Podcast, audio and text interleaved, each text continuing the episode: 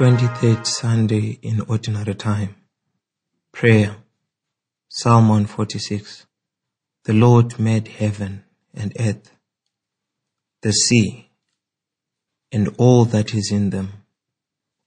Who keeps faith forever? Who executes justice for the oppressed? Who gives food to the hungry? The Lord sets the prisoners free. The Lord opens the eyes of the blind. The Lord lifts up those who are bowed down. The Lord loves the righteous. The Lord watches over the strangers. He upholds the orphans and the widow. But the way of the wicked he brings to ruin. The Lord will reign forever. Your God, O Zion, for all generations, praise the Lord. Reading the Word. First reading Isaiah chapter 35. Be strong, do not fear. Here is your God.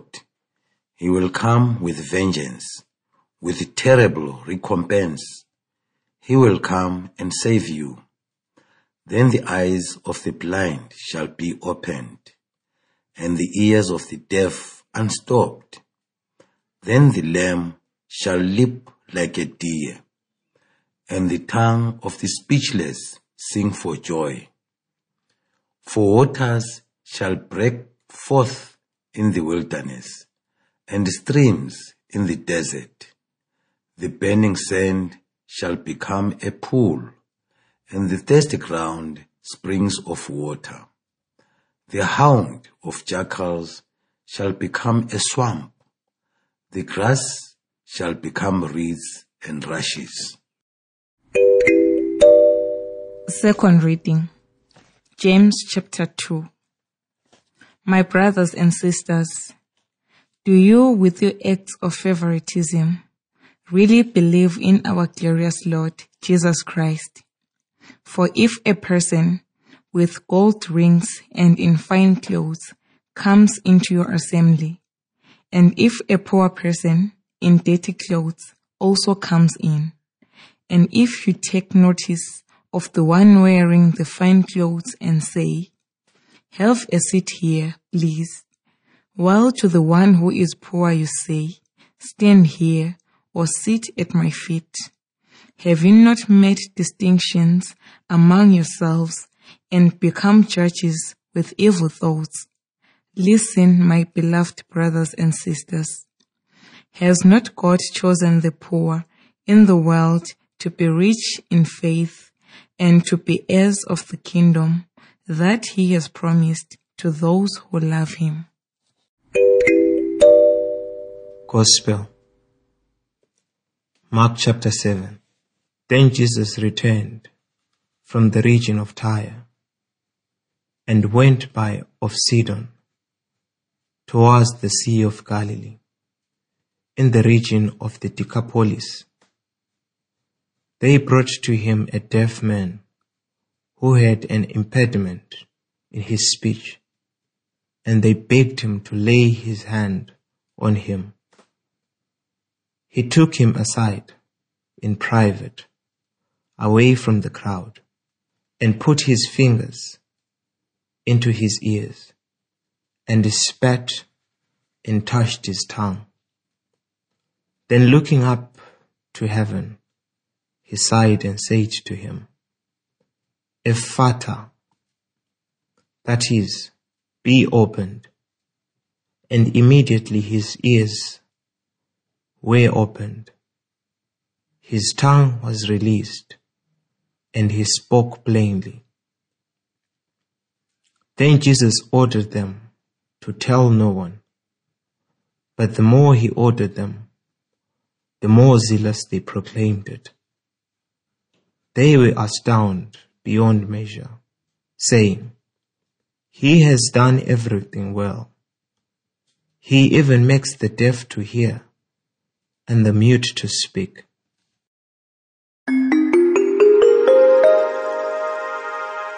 Hearing the word, God's favor.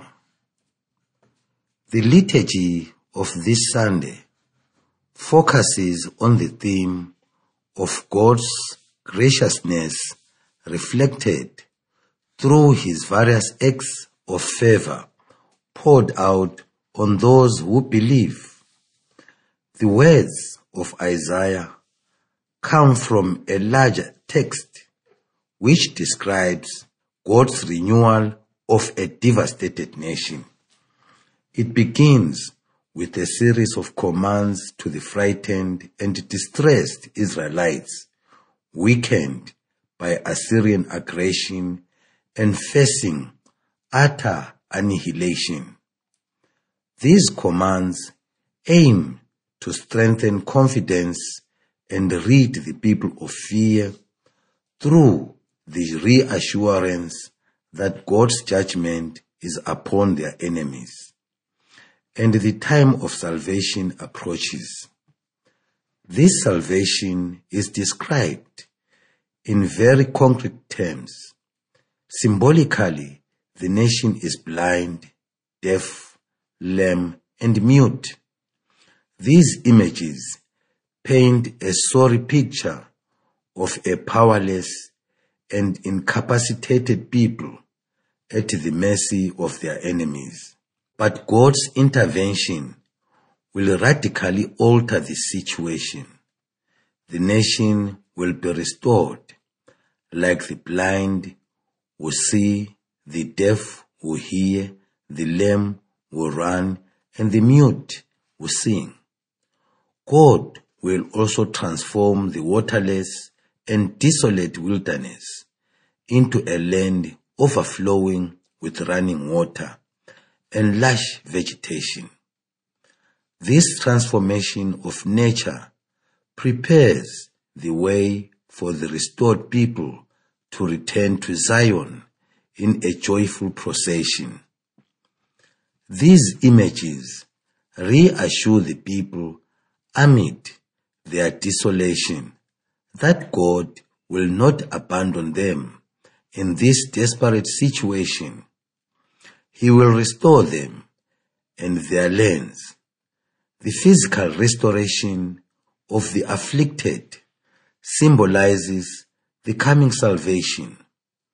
The prophet motivates the people to look forward to this restoration because God's favor rests on those who cling to Him and to hope even in their darkest moments. The reading from the letter of James addresses the question of favor and favoritism.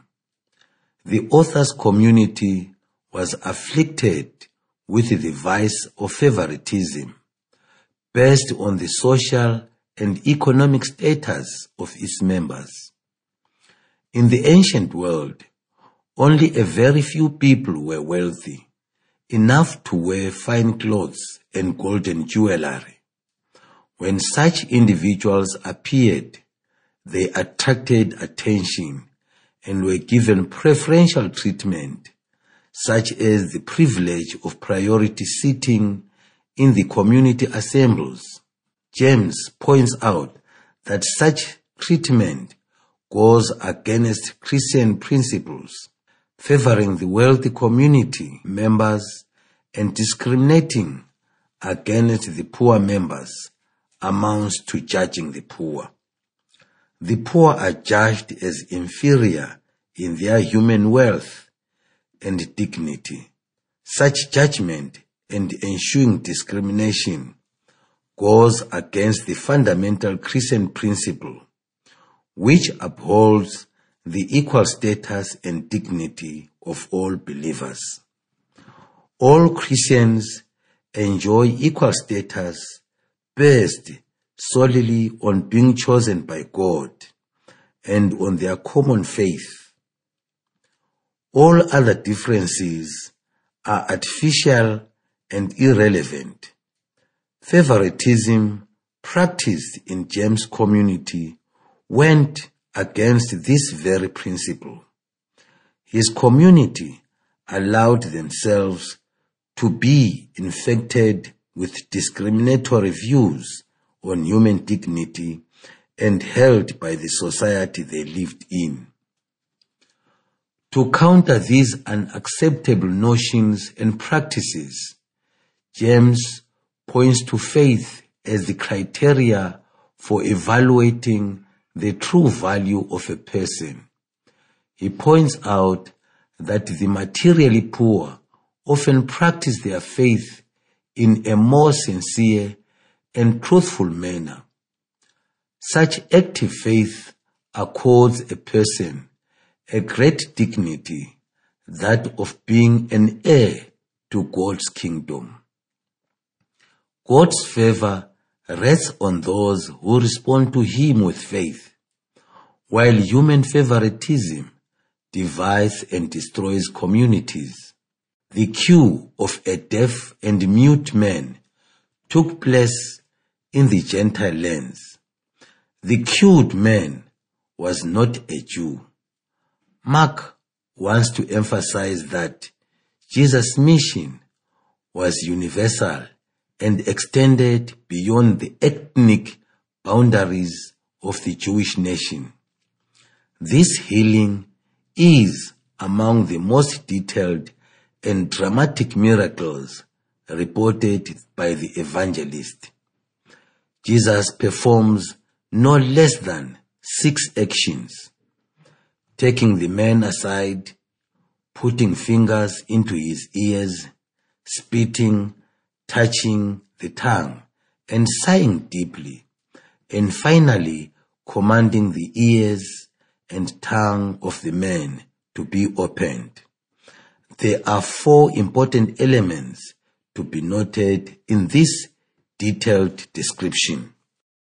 First, Jesus touches the organs afflicted with the disease, the man's ears and tongue. He also uses his own saliva. In antiquity, saliva was considered a healing agent. Ancient doctors and healers commonly used their own saliva in treatment of various diseases. In this manner, Jesus acts as an ancient physician. All these actions would have been recognized by the people of the Decapolis as an action of the one of their own healers. But Mark also emphasizes that Jesus establishes a physical contact with the man as if he wanted to share his own ability to hear and speak with the one who was deprived of them. Then Mark writes that Jesus sighed towards heaven. Such a sigh was a gesture of prayer, an expression of Jesus' call for the divine power. He would heal the man with the power that comes from God. Unlike the ancient healers who healed relying on their own skills and abilities, Jesus relies on God's power to restore the man. But the man was not healed by Jesus' touch. He was healed by Jesus' word. Be opened. Thus the cure happened in response to Jesus' word, not his touch. Jesus healed by a word of command, which carried God's healing power. Finally, Jesus performs this miracle in private, and he orders that no one should know about it.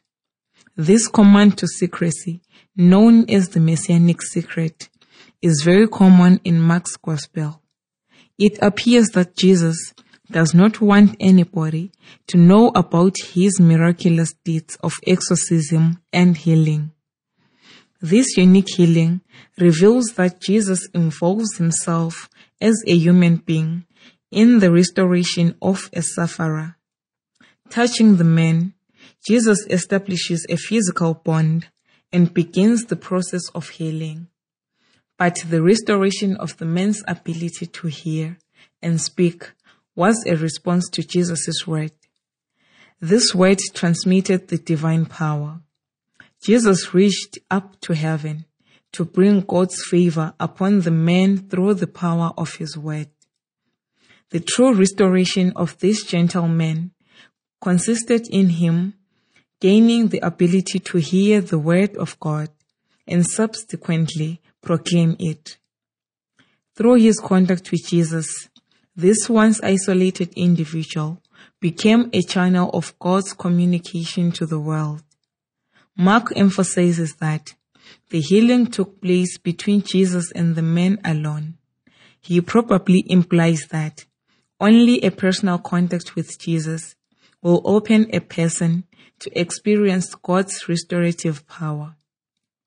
Such contact cannot be established by merely hearing about or even looking at what Jesus does for another person. God's favor is procured by a personal contact with Jesus. The liturgy of this Sunday teaches that God continuously bestows favors on the people. Isaiah understood God's favor as the restoration of the nation to its glory in unity with God.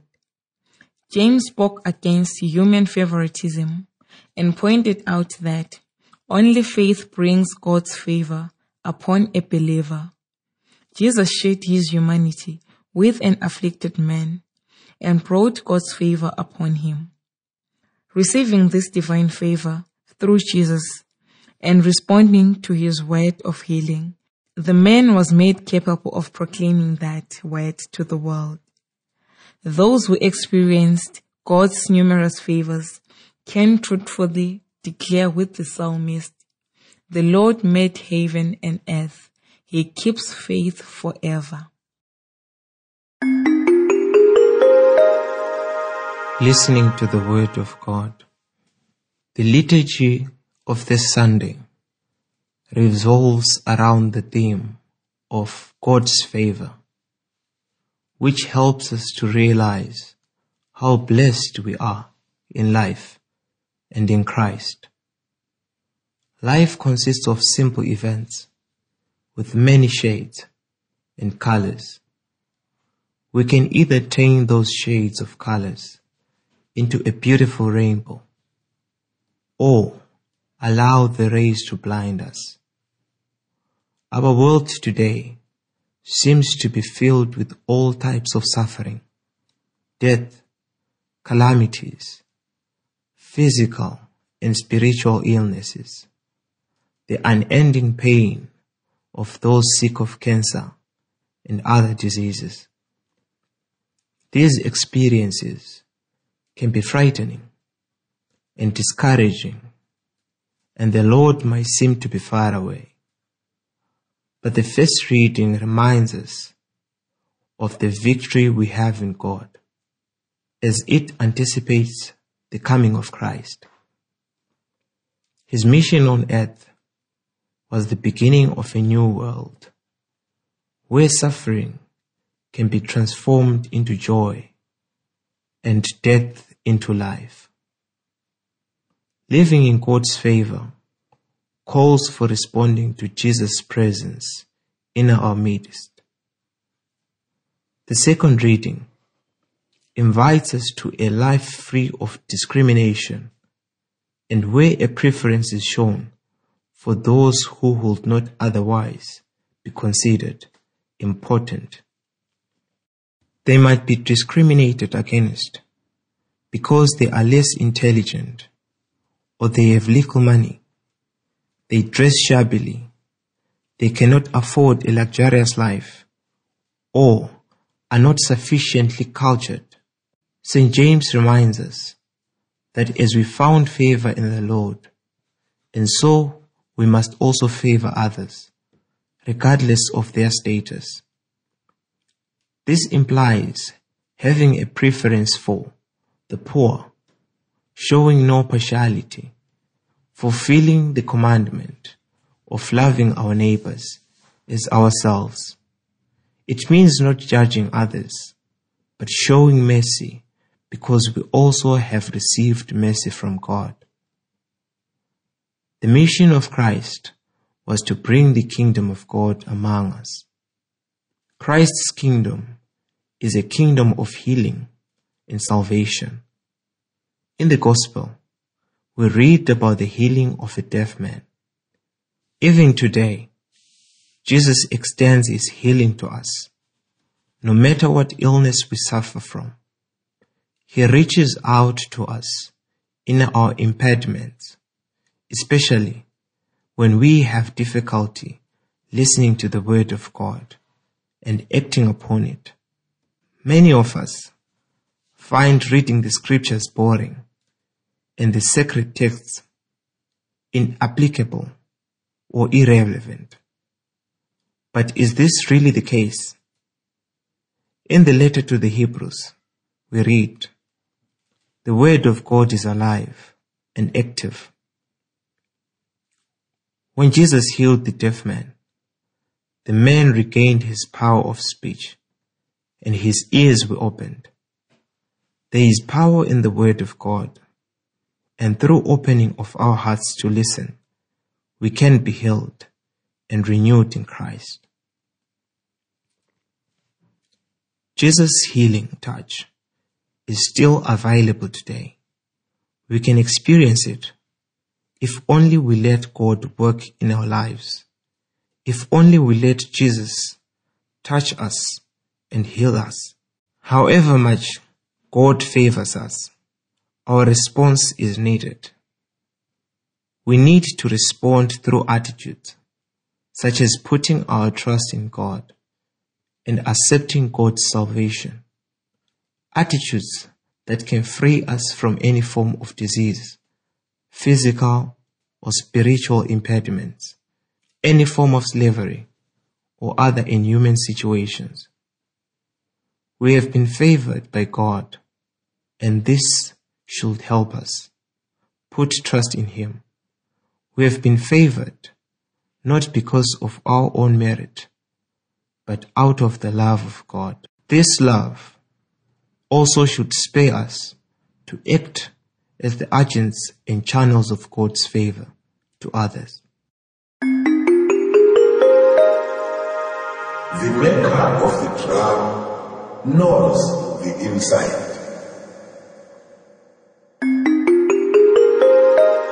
Action Self examination.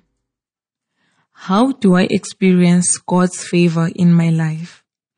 Do I feel the touch and healing of Christ even in the midst of the difficult things that are happening to me?